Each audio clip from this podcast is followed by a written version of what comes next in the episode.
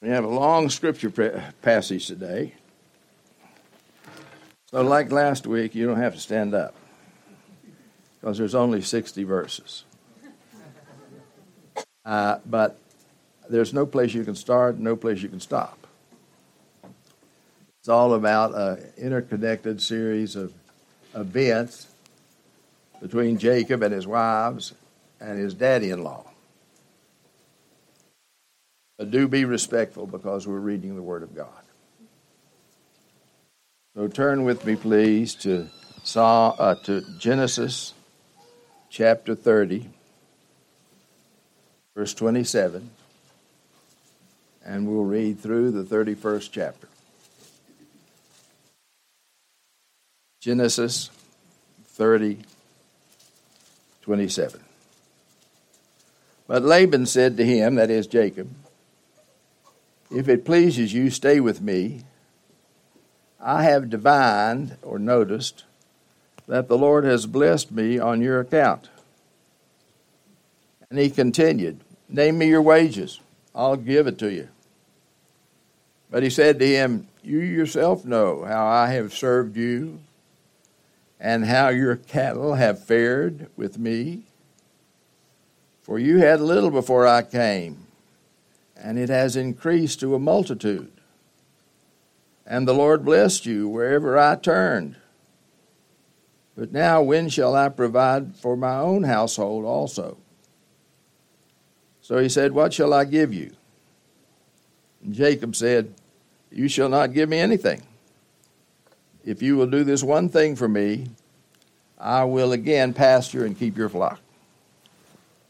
Let me pass through your entire flock today removing from there every speckled and spotted sheep, and every black one among the lambs, and the spotted and speckled among the goats, and such shall be my wages. So my honesty or righteousness will answer for me later, when you come concerning my wages. Every one that is not speckled and spotted among the goats and black among the lambs, if found with me, will be considered stolen. And Laban said, Good. Let it be according to your word. So he removed on that day the striped and spotted male goats, and all the speckled and spotted female goats, every one with white in it, and all the black ones among the sheep, and gave them into the care of his sons. And he put a distance of three days' journey between himself and Jacob. And Jacob fed the rest of Laban's flocks.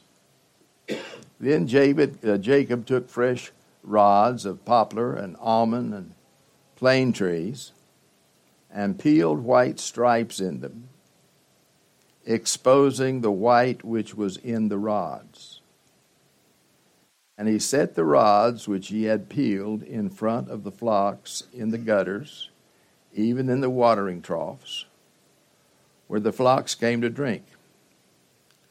And they mated when they came to drink. So the flocks mated by the rods, and the flocks brought forth striped, speckled, and spotted. And Jacob separated the lambs and made the flocks face toward the striped and all the black in the flock of Laban and he put his own herds apart and did not put them with Laban's flocks. Moreover, it came about, whenever the stronger of the flock were mating, that Jacob would place the rods in the sight of the flock in the gutters, so that they might mate by the rods. But when the flock was feeble, he did not put them in.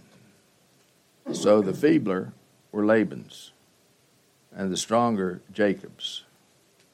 So the man became exceedingly prosperous and had large flocks and female and male servants and camels and donkeys.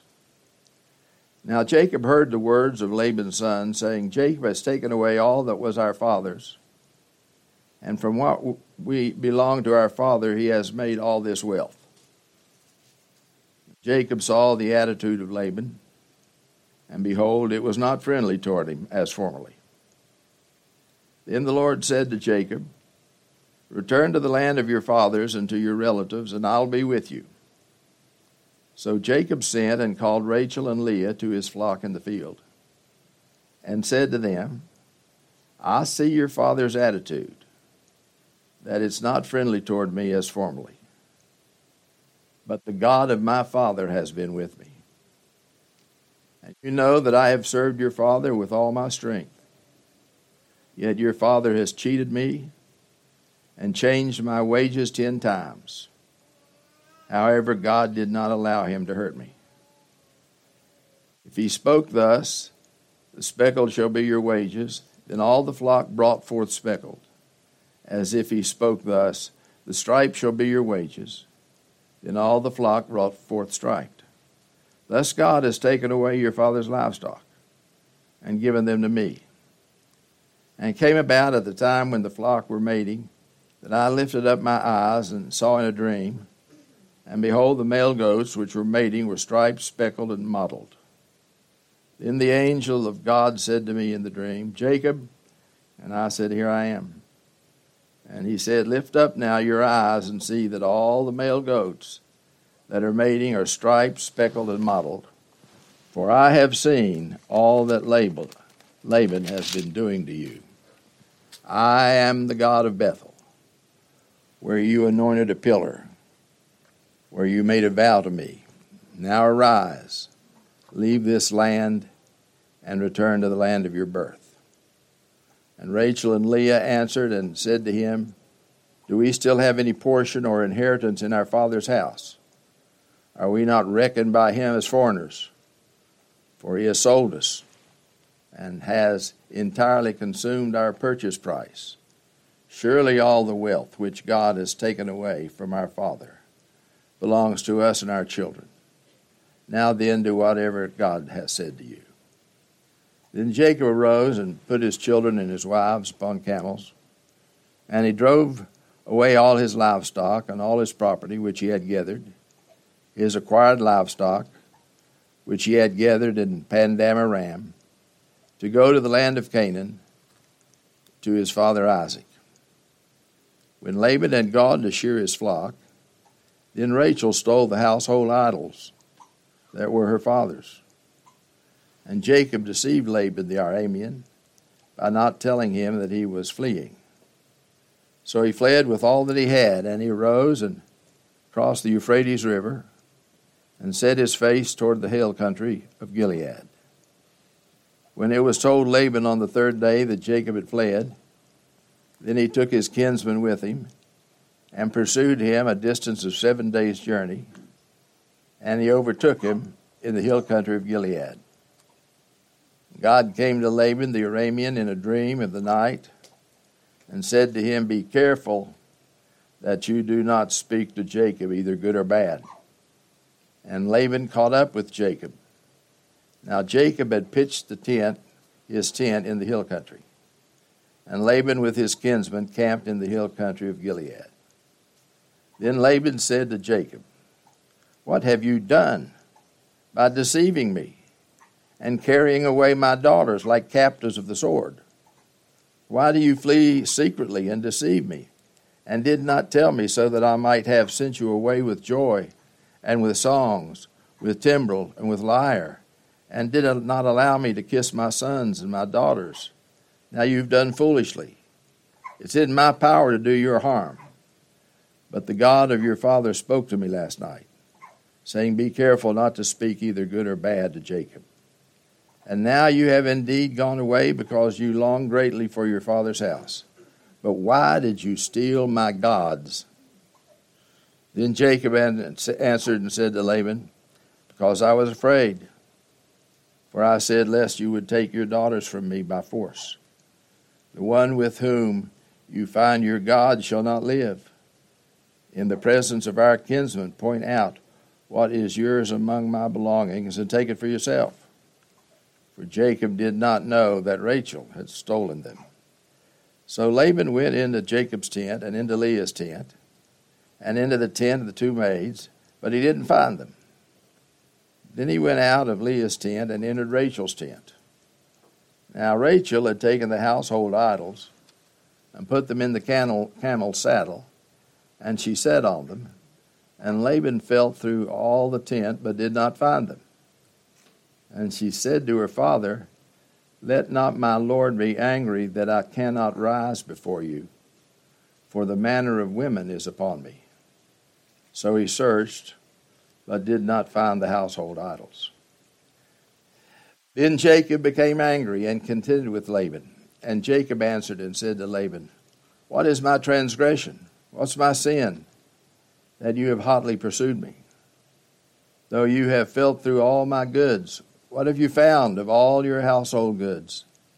Set it here before my kinsmen and your kinsmen, that they may decide between us two. These twenty years I have been with you. Your ewes and your female goats have not miscarried, and nor have I eaten the rams of your flocks. That which was torn of beasts I did not bring to you. I bore the loss of it myself. You required it of my hand, whether stolen by day or stolen by night. Thus I was. By day the heat consumed me, and the frost by night, and my sleep fled from my eyes. These twenty years I have been in your house.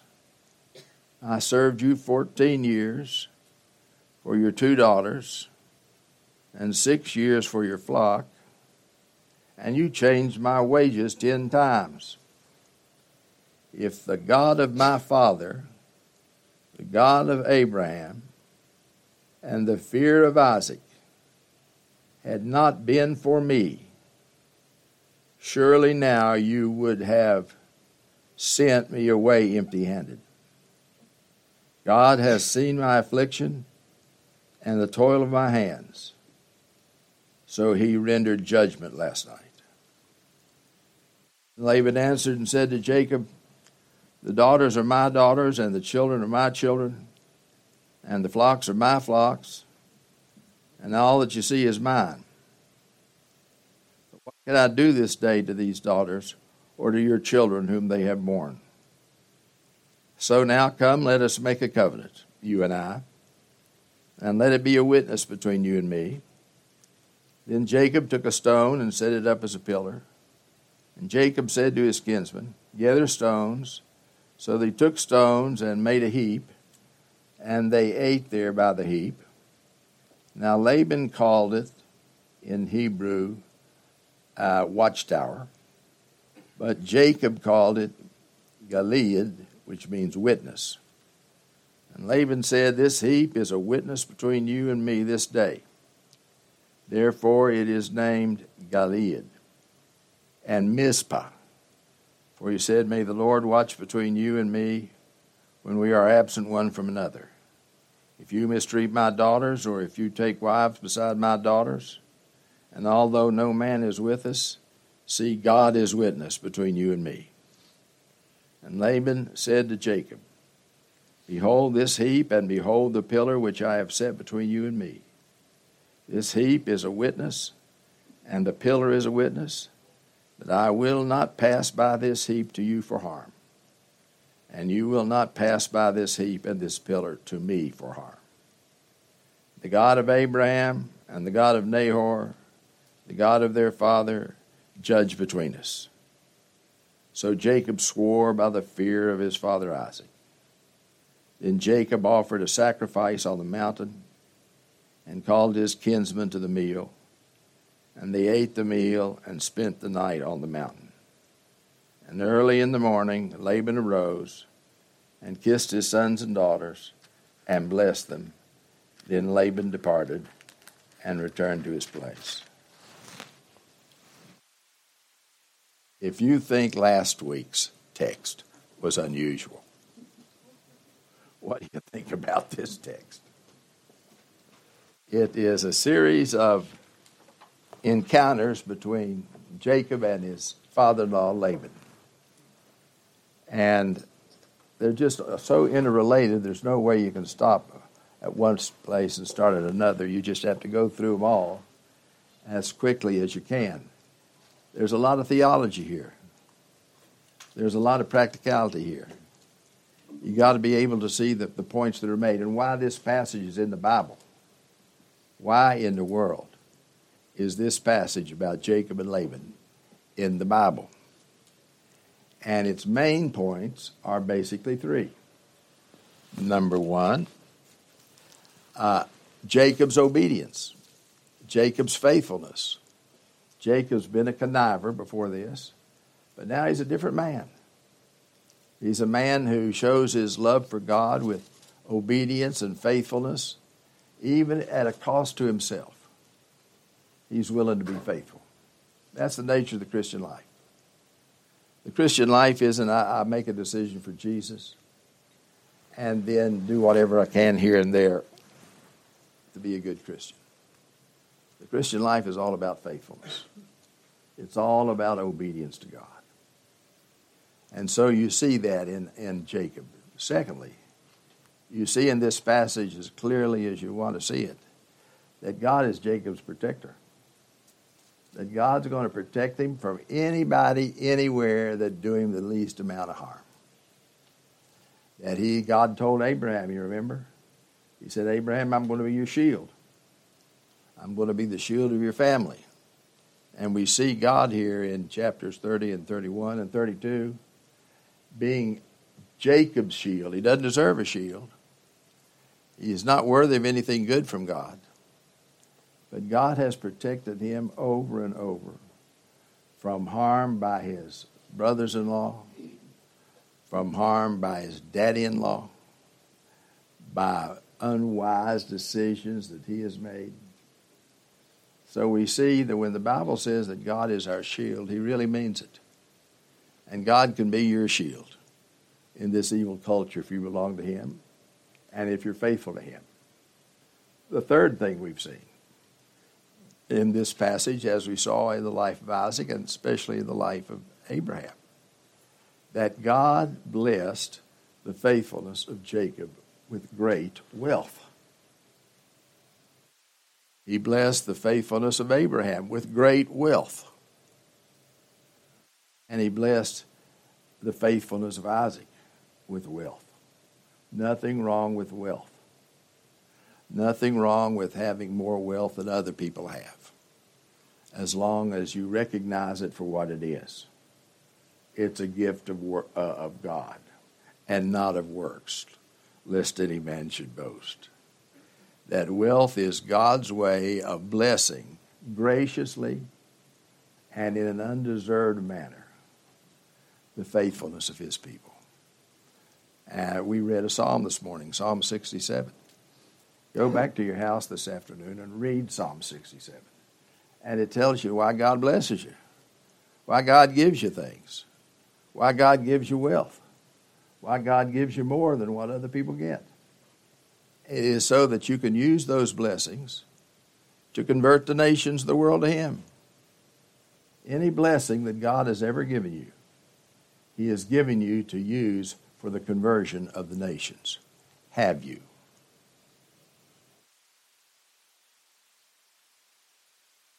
Or have you spent that blessing on yourself and your own ease and affluence? Go read Psalm 67. It says, God blesses you that the nations of the world might praise him. And there's a fourth thing here. First thing is we see clearly Jacob's faithfulness. We see, secondly, God's protection. We see, thirdly, that God often blesses faithfulness with wealth. And there's a fourth thing here that takes up several verses. And that is Laban accused Jacob of sinning against him. Laban's sons, particularly, accused Jacob of sinning against Laban. There was no truth in it whatsoever. And so Jacob not only defended himself, said, I have not sinned against you. Tell me, tell me what the transgression is that I've committed against you. You can't think up one. But then he turns the table on old Laban. He says, Well, since we're talking about this, let me tell you how you've sinned against me. Worked for you for years and years and years. Worked for you for 14 years to have your daughters. I worked for you six more years. And you've changed my wages 10 times. Now, that doesn't literally mean 10, 10, that means a lot of times. You've changed my wages a lot of times. And then he proceeds to rebuke Jacob for sinning against him. So if somebody accuses you of evil, somebody accuses you of sinning against them, you don't have to just stand there in embarrassment and say, No, I haven't, no, I haven't. Turn the tables. Say, Not only have I not sinned against you, but I will tell you how you have sinned against me. And I call God as my witness this day to bring his judgment down upon either one of us if we're lying to, lying to the other. Those are the basic points of this passage uh, Jacob's faithfulness, God's protection, God's ability to bless people with wealth, and the way you treat arrogant unbelievers when they want to accuse you of false accusations and you stand your ground and show them where they've sinned against you. Well, let's look at some of these verses. Obviously, we're not going to look at all of them, but we're going to look at some and I'm going to try to explain some of them. Maybe not to your satisfaction, maybe not to my satisfaction, but let's look at some of these things. Uh, verse 27. Laban has finally found out that Jacob's taken his wives, which are Laban's daughters, Leah and Rachel, and all his grandchildren, and they're leaving because God told him to leave and go back to the land of Canaan. That's where Jacob belongs. The land of Canaan is Jacob's land by covenant. God said to Abraham, then he repeated it to Isaac, and then he repeated again to Jacob I have given you this land, and it's yours to raise a Christian civilization on, to raise families, build churches, businesses, a whole civilization to the glory and honor of God. Now, remember, as we've said many times, don't just limit these promises that God made to Abraham, Isaac, and Jacob to them. He's not just talking about the literal Hebrews. Because he says, Abraham says, Isaac, Jacob, are sons of promise. Unlike Ishmael, unlike Esau, these are sons of promise, the seed of Abraham, that will be more numerous than the stars of the sky and the sand of the seashore, through whom every nation on earth will be blessed, and this whole land I will give to you. So if you turn to the third chapter of Galatians, not today, we've done it many times you turn to the third chapter of Galatians, it explains every one of those promises. If you think they just apply to Hebrews or they just apply to Jews, you're a racist. And there is no racism in the Christian gospel. The Bible says in Galatians, the third chapter, that Abraham is the father of all who believe whether you're Jew or Greek, if you believe in the Lord Jesus Christ, you belong to God, and you're the seed of Abraham, sons of promise. So, in all these chapters, in the first chapters of Genesis, talk about the sons of Abraham, Isaac, and Jacob as being the seed of Abraham. They're talking about the spiritual seed that's within the physical seed. Galatians 3. Because the seed of Abraham is anybody who believes in Jesus, regardless of ethnic origin. What is that, a 20th time I've said that? I'll say it some more. Because it's one of the most important truths in all the scriptures. And when it says that through the seed of Abraham, that is Christ, and those who belong to him by faith, every nation of the world is going to be blessed. With what? Galatians 3. It says every nation of the world is going to be blessed by the seed of Abraham with justification by faith in Christ alone and the gift of the Holy Spirit. And what's the land? Palestine was just a down payment. Romans 4 says that Abraham was heir of the world. Jesus said in the Sermon on the Mount, Blessed are the meek, the tamed of God, for they shall inherit the earth. So all these covenant promises to these old patriarchs back in the early days of Genesis, they're not about the Hebrews and they're not about the Jews. They contain the gospel. And the gospel is that the seed of Abraham, who is the Lord Jesus Christ, and all those who belong to him, regardless of ethnic origin, who will be more numerous than the stars of the sky and the sand and the seashore, shall bring salvation and the gift of the Holy Spirit to all the families and nations of the world. Oh, and by the way, God gives the earth to the seed of Abraham. So who owns Palestine? Who owns the Mediterranean Sea?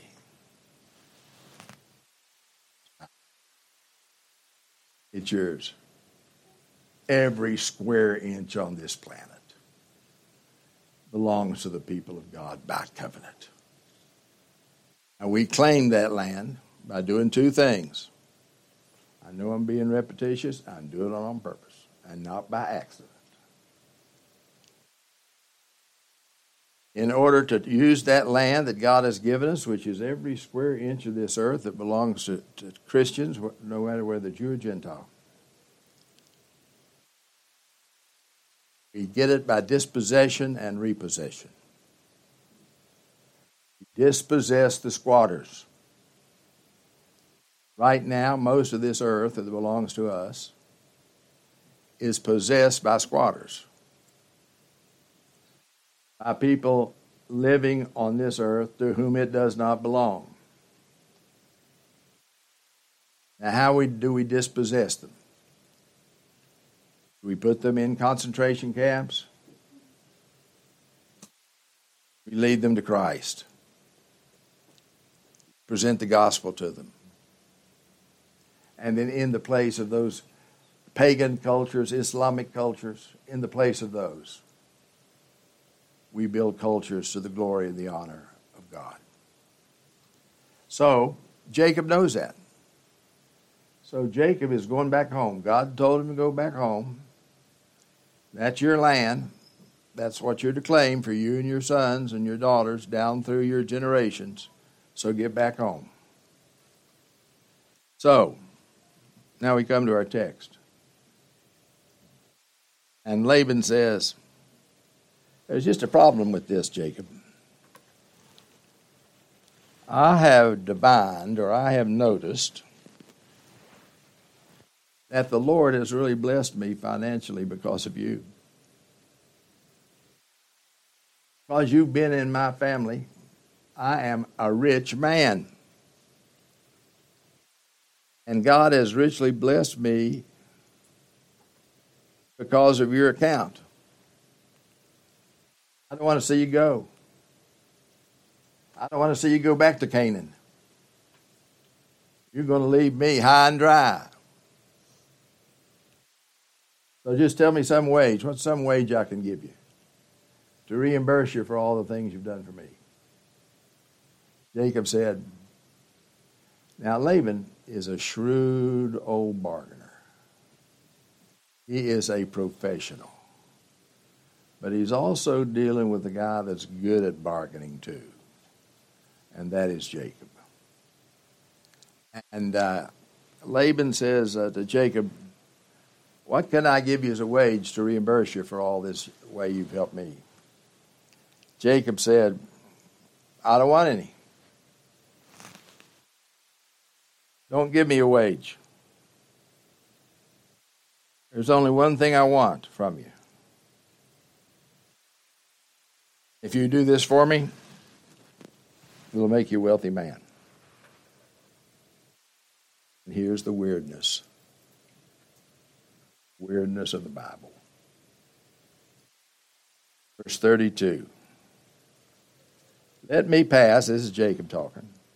Let me pass through your entire flock today, removing from there every speckled and spotted sheep, and every black one among the lambs, and the spotted and speckled among the goats, and such shall be my wages. You can keep all the white goats. Now, there were more white goats than there were spotted and speckled normally. And, uh, so in verse 33, he says, You'll see by my honesty and my righteousness that you can trust me in this thing. I'm not going to cheat, cheat you. I'm not going to try to change these wages. And if you see any white sheep or white goats in my flock of speckled and black and brown sheep and goats, you can assume I stole it from you. Because I'm going to be trustworthy. Verse 34, Laban said, Okay, deal. Verse 35 So he removed on that day the striped and spotted male goats, and all the speckled and spotted female goats, every one with white in it, and all the black ones among the sheep, and gave them to care of his sons.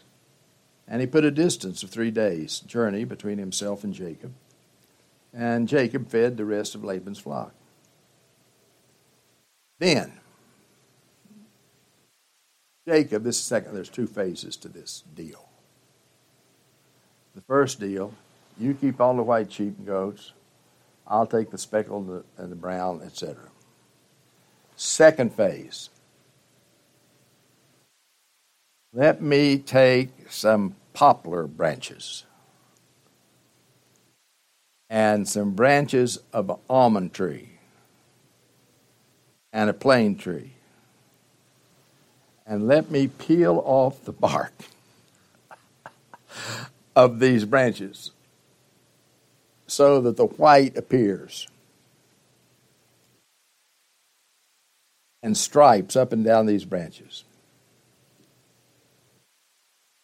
And then he takes these branches, these rods, with the bark pulled off, some of them all the way, some of them partially. And he puts them in front of the, of the flocks are drinking at the water troughs. Where the flocks came to drink. Now, he did that because he knew that the flocks would be mating when they came to the water trough. He wanted them to see these white branches and stripped branches because it was his opinion that those who saw the white branches at the water trough would bear more striped and speckled and black sheep and goats.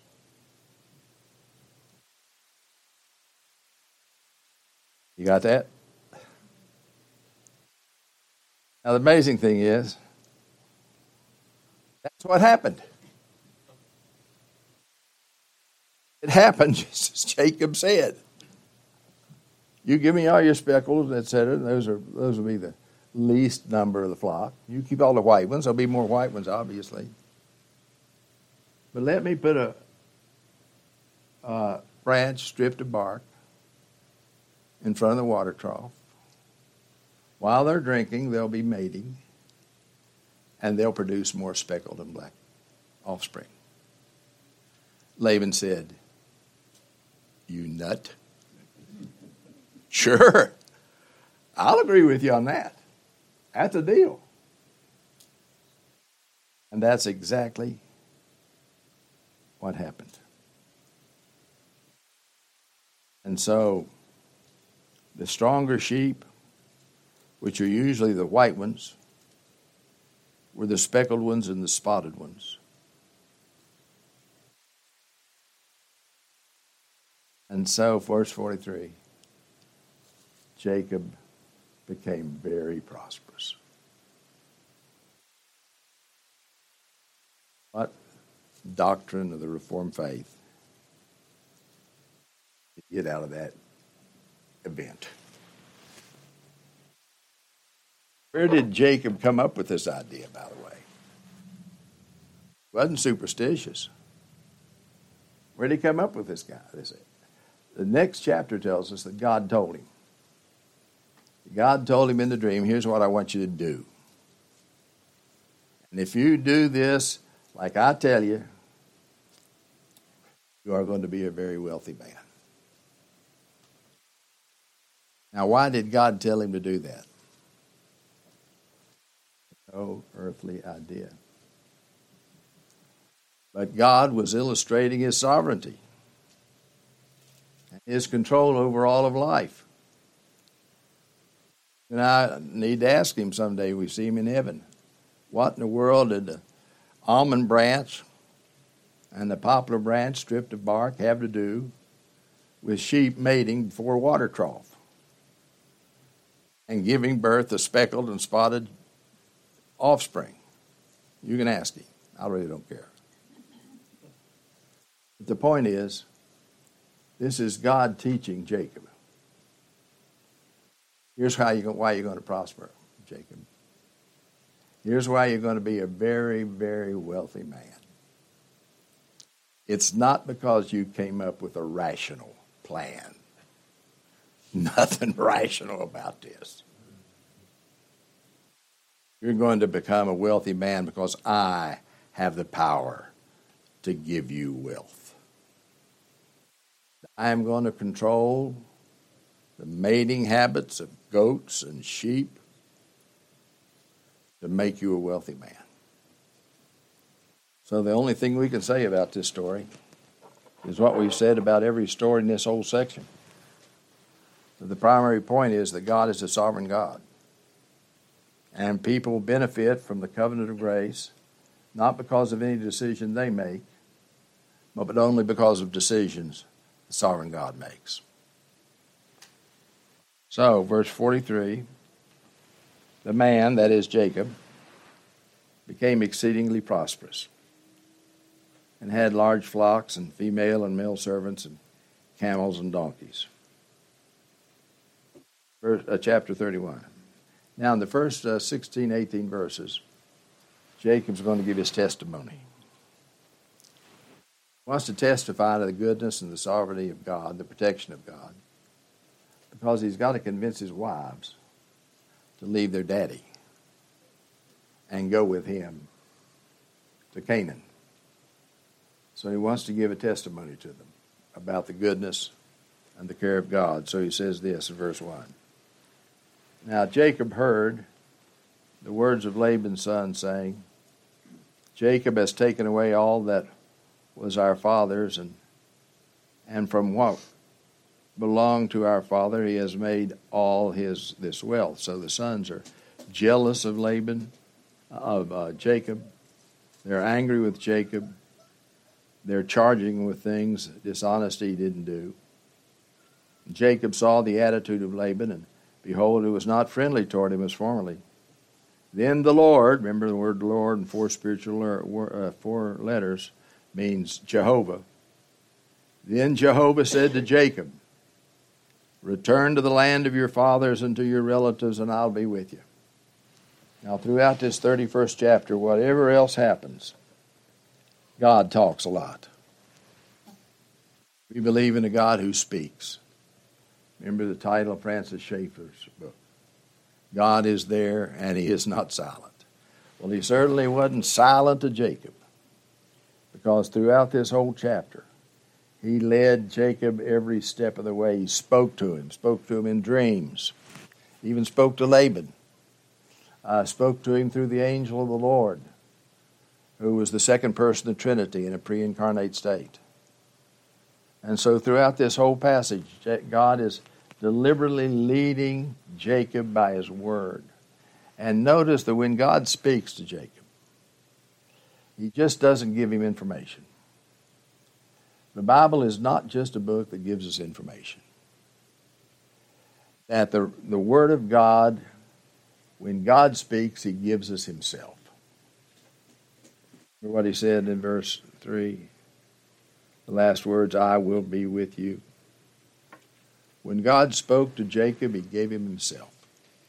It wasn't just a communication of information, it was real communion where God speaks to Jacob. Jacob, I'm going to lead you. I'm going to guide you. I'm going to be there. I'm with you. Don't worry about it. I'm with you. That's the heart of the whole covenant. That's the heart promise of what God told Abraham back in Genesis 12 and Genesis 17. I will be with you. Don't worry about it. That's what Jesus said, Matthew 28. I will be with you to the end of the age. That's what God told Mary to name him. Name him Emmanuel. God with us. That's the heart of all the blessings that God bestows upon us on the scripture, in, in the uh, scriptures. So here, God's speaking to Jacob. He's leading him. He assures him that he's going to be with him. So Jacob sinned in verse 4 and called Rachel and Leah to his flock in the field and said to them, I see your father's attitude He's not as friendly toward me as he used to be. But the God of my father has been with me. So,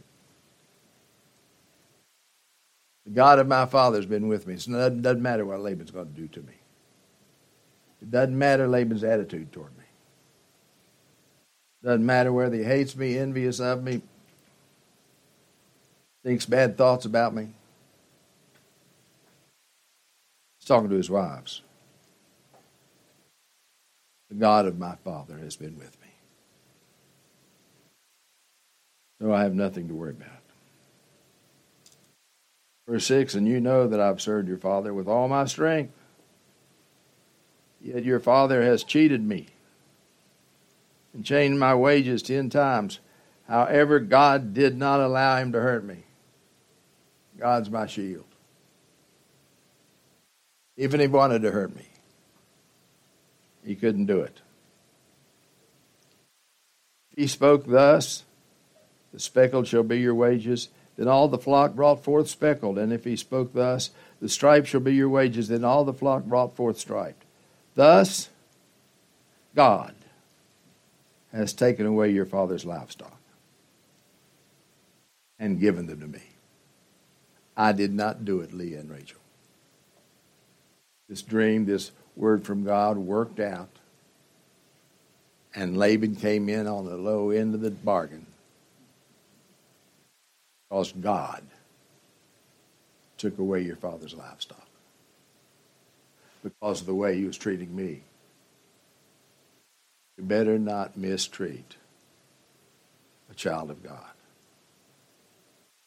God just might take away all your livestock.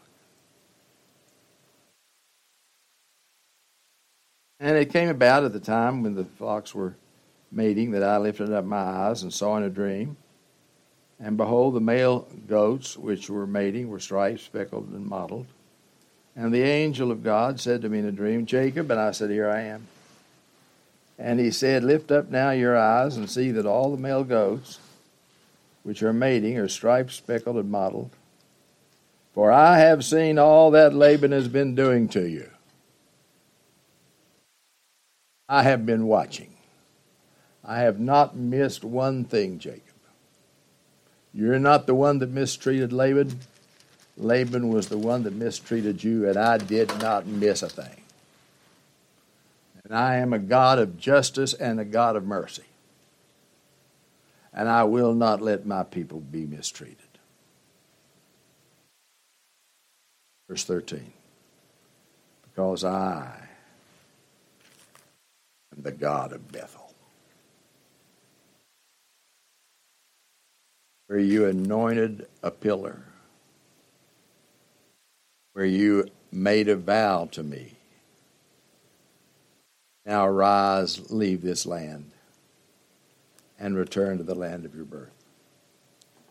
The reason I didn't miss anything and I saw the way he mistreated you, I'm the same God that came to you in the dream about Jacob's ladder at Bethel. You remember that ladder that angels were going up and down it? It was rooted in the earth, it went to heaven, and I was at the top of that ladder.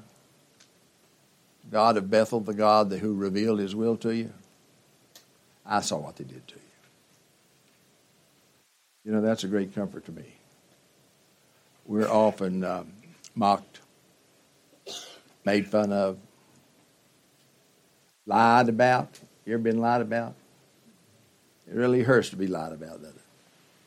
When you know good and well that you have not lied, and somebody's telling the whole world that you have. Just say to yourself, My God's the God of Bethel, and I have seen everything they've done to you. So, he says, I want you just to get back in the land of Canaan. That's the covenant land, that's the land of promise.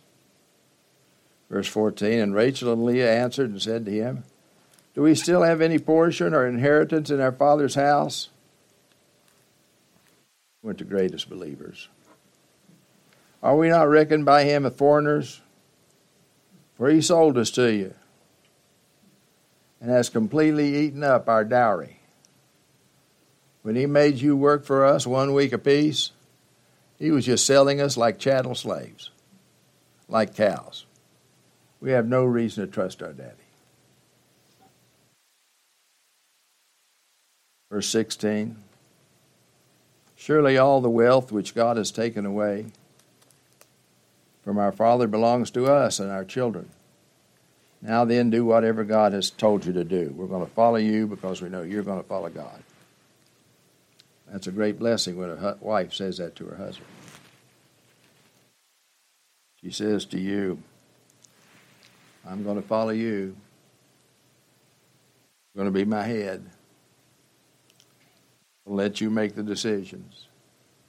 I don't trust you. You're not perfect. You make a lot of mistakes. You're not the wisest guy in the world, but I trust God who put you in my life. Verse 17 Then Jacob arose and put his children and his wives on camels, and he drove away all his livestock, all his property which he had gathered. He acquired livestock which he had gathered in Paddan Aram to go to the land of Canaan to his father's Isaac. So he's moving out. All of his possessions to go back to the promised land where God told him. Verse 19 When Laban had gone to shear his flock, then Rachel stole the household gods that were her father's. How in the world does that come into the picture? Laban, uh, Leah, and Rachel's daddy and household idols in his house.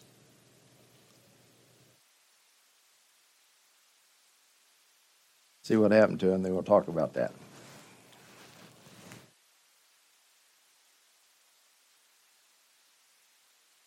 And um,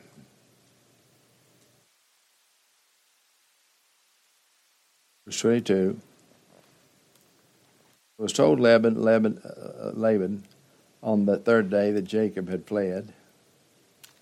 Then he took his kinsman with him and pursued him a distance of seven days' journey.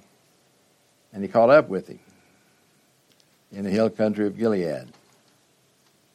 God said to Laban, so now God's speaking to Laban. Who's Laban?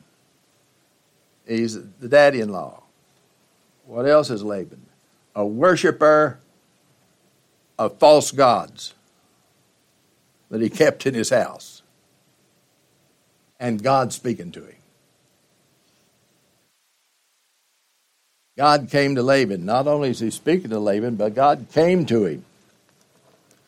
God came to Laban the Aramean in a dream of the night and said to him, Be careful that you do not speak to Jacob, either good or bad. I don't want you to say anything harmful or discouraging to him or unwise at all. Don't want anything to discourage him on his way to the promised land. Verse 25 And Laban caught up with Jacob. Now Jacob had pitched his tent in the hill country, and Laban with his kinsmen camped in all the hill country of Gilead. Then Laban said to Jacob, What have you done by deceiving me? You carry away my daughters like, they're, uh, like a common thief, like they're slaves. You flee secretly in the midst of the night, and you deprive me of celebrating. You deprive me of being able to throw a party singing and eating and dancing to celebrate my daughters and my children. You didn't allow me to kiss my sons and my daughters. Verse 29 Laban. And it is in my power to do you harm. Yeah. It's in my power. arrogant, but idolaters are arrogant. It's in my power to do you harm, but the God of your father spoke to me last night and said, Be careful what you say to Jacob. I could harm you if I wanted to. I could keep you here if I wanted to. God said, Don't harm him in any way, so I guess I won't.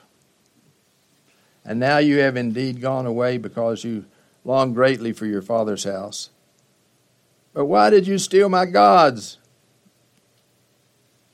And Jacob answered and said to Laban, Because I was afraid, for I said, Lest you would take your daughters from me by force. See, Jacob doesn't know that Rachel stole the gods. One with whom you had your God shall not live.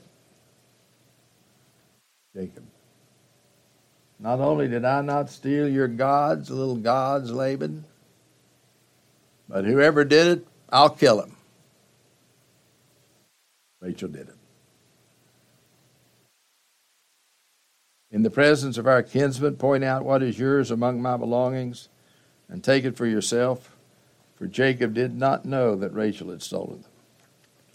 So Laban went into Jacob's tent and into Leah's tent and into the tent of the two maids but he didn't find them. Then he went out of Leah's tent and entered Rachel's tent. Now Rachel had taken the household gods and put them in the camel's saddle, and she sat on them. And Laban felt through all the tent but didn't find them. Rachel said to her father, Let not my Lord be angry, because I cannot rise before you from having my period. So he searched, but he didn't find the household idols. Now, what's the point of these household idols? Well, they could be something just as simple as a rabbit's foot. It could be something just like a good luck charm. It could be that Laban was really an idolater. It wasn't unusual to worship some big god and then worship local gods. This could have been some of the local gods that everybody had idols of in his house. But whether it was just mere superstition or whether it was gross idolatry, Laban shouldn't have had the household idols in his house. Get that rabbit's foot that you got in your pocket. Get that special coin. Get that special hat that you wear when you go fishing because you've always caught fish with it. And burn them. Because God does not look kindly at idolatry or superstition. So, verse 34, almost through. Then Jacob became angry and contended with Laban and said, What is my sin that you have hotly pursued me? Though you have felt through all my goods, what have I what have you found of all your household goods? See it here before my kinsmen and your kinsmen, that they may decide between us two. These 20 years I've been with you. Now, notice what he's doing turning the tables. He's been accused of something he's not guilty of. And now he's turning the tables. He said, I'm not guilty of what you charge me, but I'm going to tell you what you're guilty of.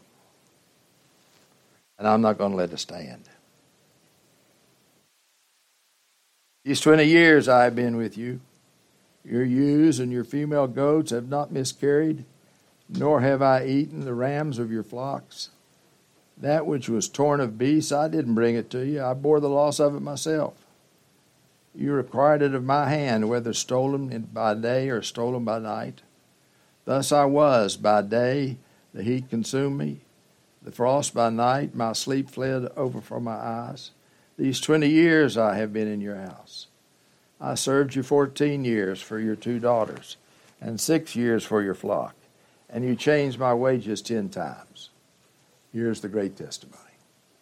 Memorize this.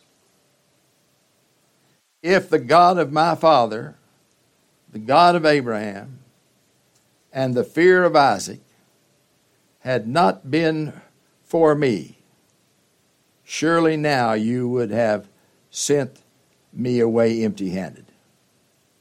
God has seen my affliction and the toil of my hands, so he rendered judgment last night.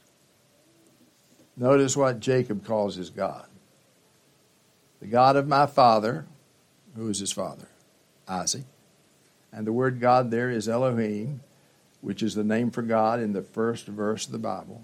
The Almighty, all powerful God who creates something out of nothing, the God of Abraham, the one who entered into this covenant, claimed me and my family down through my generations, who is also the fear of Isaac. That's what Jacob called God. The fear of Isaac. Isaac was his father. Now, why did he call him the fear of Isaac? I think because Jacob never got over what his father and grandfather did on Mount Moriah. And his granddaddy was told by God to kill his daddy. He doesn't look at that with anger. This is a God to be feared. This is a God to be reverenced. This is a God to be respected. And Laban, if the God of my father and the God of Abraham and the fear of Isaac hadn't been with me, you could have done with me whatever you wanted.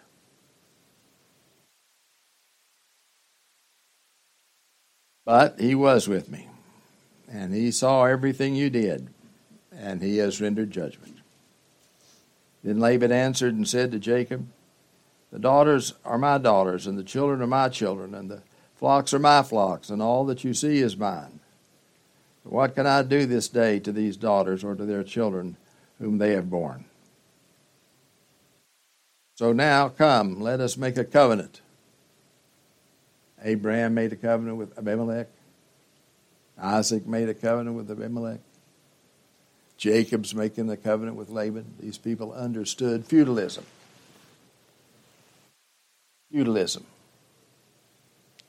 You go to school, you go to public school or Christian school, they're going to tell you that feudalism was a terrible thing. And the Protestant Reformation came to this world to do away with feudalism. Feudalism in the Middle Ages caused it to be a dark time. You know what the word feudal comes from? The Latin word for covenant. Feudalism is a society governed by covenants where everybody knows where he stands with everybody else and before the living God. You know what another English word for covenant uh, for feudalism is? Federalism. Why do we have a federal government? Because it's a civil government based upon vows and covenants that the, that the state makes with human beings, citizens, that citizens make with human beings, uh, with, the, uh, with the state. Let me tell you very quickly about John Knox. John Knox's view of politics shaped the Declaration of Independence and the Constitution. John Knox said that civil government is based on a series of covenants. First covenant is the covenant between the civil government itself and the people, in which the government swears to protect the people in terms of the law of God. Second covenant is a covenant that the civil government makes with God, in which it swears that it will govern only in terms of the will of God.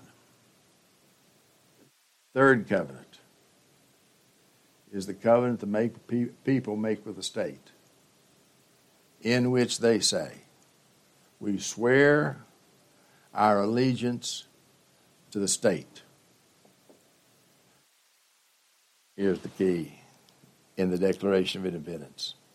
As long as the state is faithful to its covenants with God and with us. And when it's no longer faithful to its covenants with us, all deals are off. We no longer have any responsibility. Keep our covenants with God. So these people understood covenants. They were always making covenants. It wasn't just a theological concept, it was a concept that was essential to life and to harmony between people. And so let me just finish. It says, Let's make a covenant here between you and me, Laban and Jacob.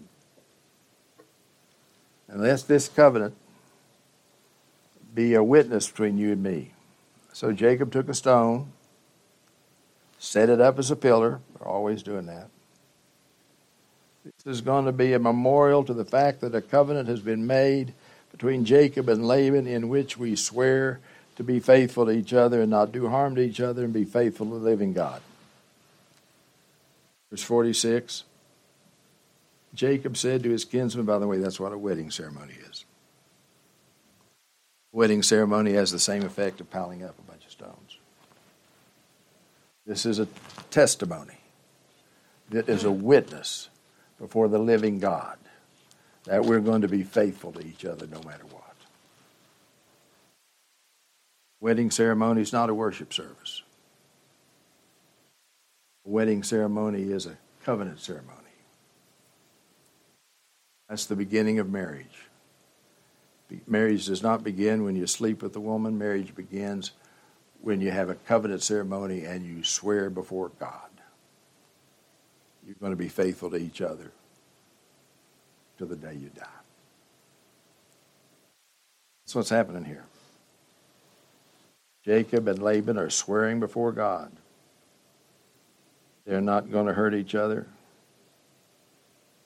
They're going to be faithful to God and to each other. Verse 49 Mizpah is another name for the place where they piled up the stones. Where he said, May the Lord watch between you and me when we're absent one from another. If you mistreat my daughters, or if you take wives besides my daughters, although no man is with us, God is witness between you and me. Laban said to Jacob, Behold this heap, and behold the pillar which I have set between you and me. The heap of stones is a witness, the pillar is a witness, that I will not pass by this heap to you for harm. not pass by this heap and this pillar to me for harm. This is Laban talking. God of Abraham and the God of Nahor. Laban's still a polytheist. He said, I not only to make this vow in the name of your God, Jehovah, and the God of Abraham, but also in the God of Nahor, whoever that was. Probably a moon god. I swear by both of their names. God of their father, judge between us. So Jacob swore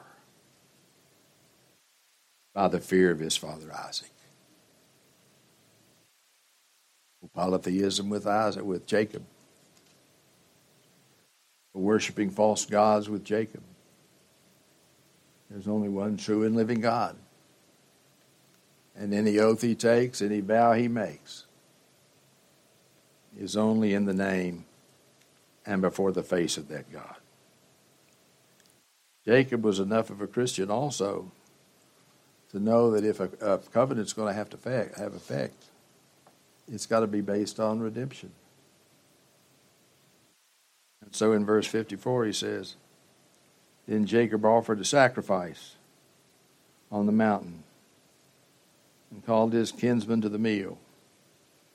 And they ate the meal and spent the night on the mountain. And early in the morning, Laban arose, kissed his sons and his daughters, and blessed them. Then Laban departed and returned to his place. Now, I appreciate that we've been sitting here a long time. Through. Almost. Now, I want you to remember what's going on here. This is normal, everyday life. This is the way a Christian lives and thinks. When he makes oaths, he makes oaths only in the name of God. No superstition no household idols, no good luck charms. Takes vows in no other name. That one name by which and only by which anybody is to be saved. You see a man here in this chapter, Jacob. It's quite a different man that we saw in other chapters. The chapters, he was a deceiver, conniver, here you got a faithful man. He's a shrewd bargainer. Not to put it lightly, he's a shrewd bargainer. He's outsmarting Laban, not dishonestly, but in their dealings with each other. So remember, as you look at this chapter, go back and look at it again. Jacob is a man of faithfulness. Jacob is a man knows that God is his shield. Jacob is a man who appreciates that if he has any wealth at all, it's because God has chosen to give him that wealth. Jacob is a man who knows that nobody can harm a hair on his head without the will of the fear of Isaac. Let's pray. We thank you, great God, that you, the God of Bethel, God of Abraham, you, the creator of the world, Spirit of Jacob, our God. Help us, Lord, to always be faithful. Whatever you lead us to do and wherever you lead us to go. Say, Amen. Let us stand and